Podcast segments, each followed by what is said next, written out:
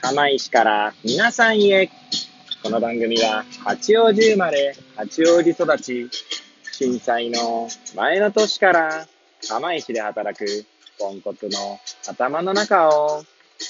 ゆるーりと紹介していく、そんな番組です。はい、皆さんいかがお過ごしでしょうか？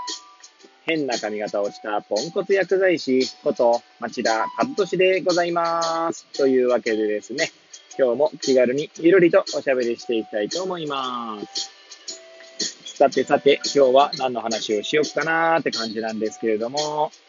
収録日時はですね、令和3年12月21日の火曜日、時刻は8時35分を回ったところでございます。いつものようにですね、この時間帯は出勤中の車の中で AirPods をつけて運転しながらお届けしております。はい。で、えー、何の話をしようか問題ですけれども、すいませんね、ちょっとなんか朝からいがらっぽくてですね。はい。で、えー、そうですね。私がですね、まあ、この番組でもですね、何度も紹介しているというか、お話に出て、話題に出てますけれども、はい。荒木博行のブックカフェですね。 Voicy の番組ですけれども、まあ、そちらでですね、えー、まあ、あの、相談カフェというコーナーがありまして、はい。いや、今日なんか、やたらと痰が絡みますね。はい。それはさておき、はい。えー、まあ、視聴者リ、リスナーからですね、寄せられた質問に対して、質問っていうのはあれですね、本当に相談するっていう程度の質問ですね。はい。で、それ用の、あまあ、フォームがあるんですけれども、そこに送られてきた質問というか相談に対して、まあ、荒木マスターとですね、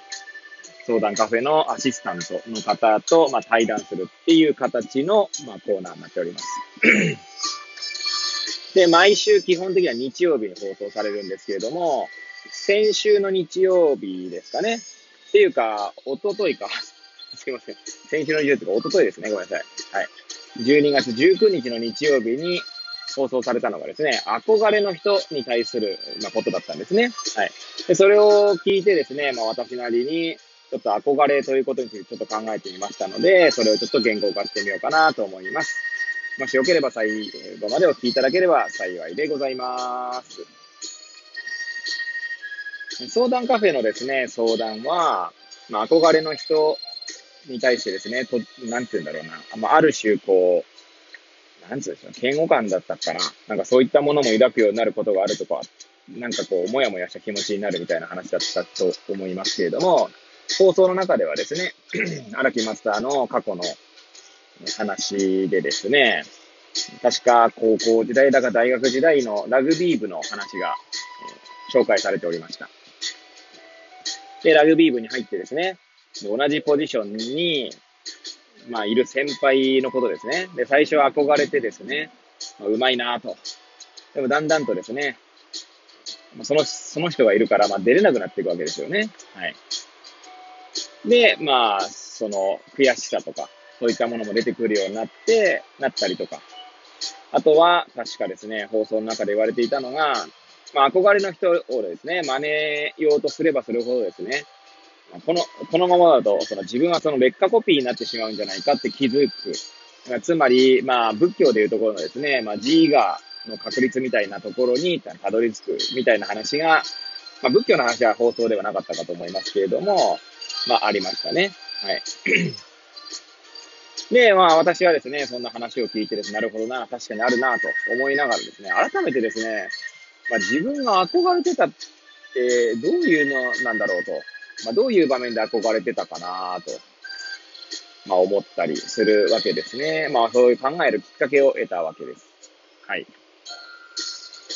で、そうですね。まあ、憧れ、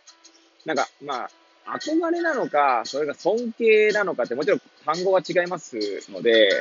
意味合いは違うんだと思うんですけど、まあ、一瞬ですね、憧れということを考えるときに、まあ、浮かんできたのは尊敬という概念でしたね。はい。で、この二つをですね、もちろん違う言葉なので、そう、まあ違う言葉なんですけれども、自分の中でですね、どうやって区別しているんだろうということを考えてみましたね。で、憧れというのはですね、なんかやっぱりこう、自分に足りないものを持っている人とかには憧れの念というかですね、そういったものを抱くんじゃないかなと思います。まあ私の中ではですね。で、それとともにですね、あまりその憧れの対象ですね、まあ人ですけれども、人がですね、この人のことがですね、あんまりわからない状態っていうんですかね。はい。その人となりや、えー、どんな考えを持っているかっていうのが、もうわかんないときに憧れの念を抱くんじゃないかなって気がします。はい。対してですね、尊敬というものになると、結構ですね、あのまあ、もちろん、その、全然知らない人も尊敬することはあるんですけど、まあ、よく、よく知る人にも尊敬の念を抱くことがある、あるわけですね。はい。だそれは別にそのなんかこう、よく知ってようが知ってまいが変わらないですし、尊敬というものはですね、分割してこう考えることができるんじゃないかなと、まあ思いました。まあ例えばですね、えー、まあある方の、まあ、まあ、例えば、例えば何でもいいんですけど、まあ、よくこの番組にも出る青島修一先生ね。はい。青島先生はですね、私何度かお会いしたことあって、もちろん青島先生の全てを知っているわけではないですけれども、えー、青島先生のやっぱ尊敬できる部分っていうのがいっぱいあるわけですね。はい。でも一方で別に尊敬できないっていうと語弊はありますけども、あの、別に尊敬できないわけじゃないんですけどね。はい。なんか、まあ、特にここは尊敬しない、しないというか、尊敬の念を抱かない部分っていうのは、まあ、あったりしますね。はい。なんで、そういうふうにこう分割して考えることができるっていうことですね。はい。なので、私にとってのですね、憧れというのは、まあ、盲目的なもので、まあ、全人的なものなのかなと。え対してですね、尊敬というのは、まあ、理性的なもので、かつですね、えー、あとは文人的なものにな当たるんじゃないかなという気がしてきました。はい。あくまでこれは私の中での区別ですね。はい。まあ、盲目的なので、まあ、恋は盲目とか言いますけれども、まあ、ある種直感的なところが結構出てくるんだろうなと、まあ、思いますね。で、対してですね、尊敬はまあ理性的というふうにしましたけど、えー、まあなんだ、論理的というか、まあある種こう、理性で考えながら、そこを尊敬すると言語化しやすい部分なのかなって気はしますね。はい。なんで言語化できるかできないかとかっていうのも確かに憧れと尊敬の境目を分ける。まあ私の中のですけどね。もちろんね、中にはですね、憧れと尊敬はまあ全く別物だからそんなのを対比するんじゃないっていう方もいらっしゃるかと思いますけれども、まあ、私の中ではですね、これはちょっと近いものなのかなと思いましたので、こういった形で話話をさせていただきました。はい。ですね。そんな感じがしますね。憧れとかって本当になんか先ほど自分に足りないものを持っている方に憧れを抱くという意味では、まあなんか磁石でですね、プラスと、プラスの極とですね、マイナスの極、まあ、N 極と S 極がですね、えー、引き合うように、なんか本当に直感的にこう、言ってしまうんだろうなって気はしますけどね。はい。まあ、そんなことをですね、思いながらですね、それもちょっとコメントに書いたので、えー、大体ですね、荒木ひろゆきのブックカフェのコメント返しのコーナーはですね、1週間ぐらいタイムラグがあるんですね。なんでまあ勝手にですね、なんか文通気分でですね、なんかその、なんまあ、荒木マスターからの返事を待っているみたいな感じですし、あとはですね、自分のコメントが呼ばれることでですね、あ、1週間前か2週間前や、そんなこと考えてたのかっていうのにまあ出会えるっていう意味でも面白い、えー、まあ、コメントとね、コメント返しの関係だなと思って聞いております。はい。なんでですね、荒木マスターがどんな感じでコメント返ししてくださるのか、はい。まあ、楽しみでもあり、怖くもありますね。はい。まあそんな感じでですね、はい、えー、今日はですね、憧れとはどんなものかっていうのを自分の中で言語化したことを、えー、語ってみました。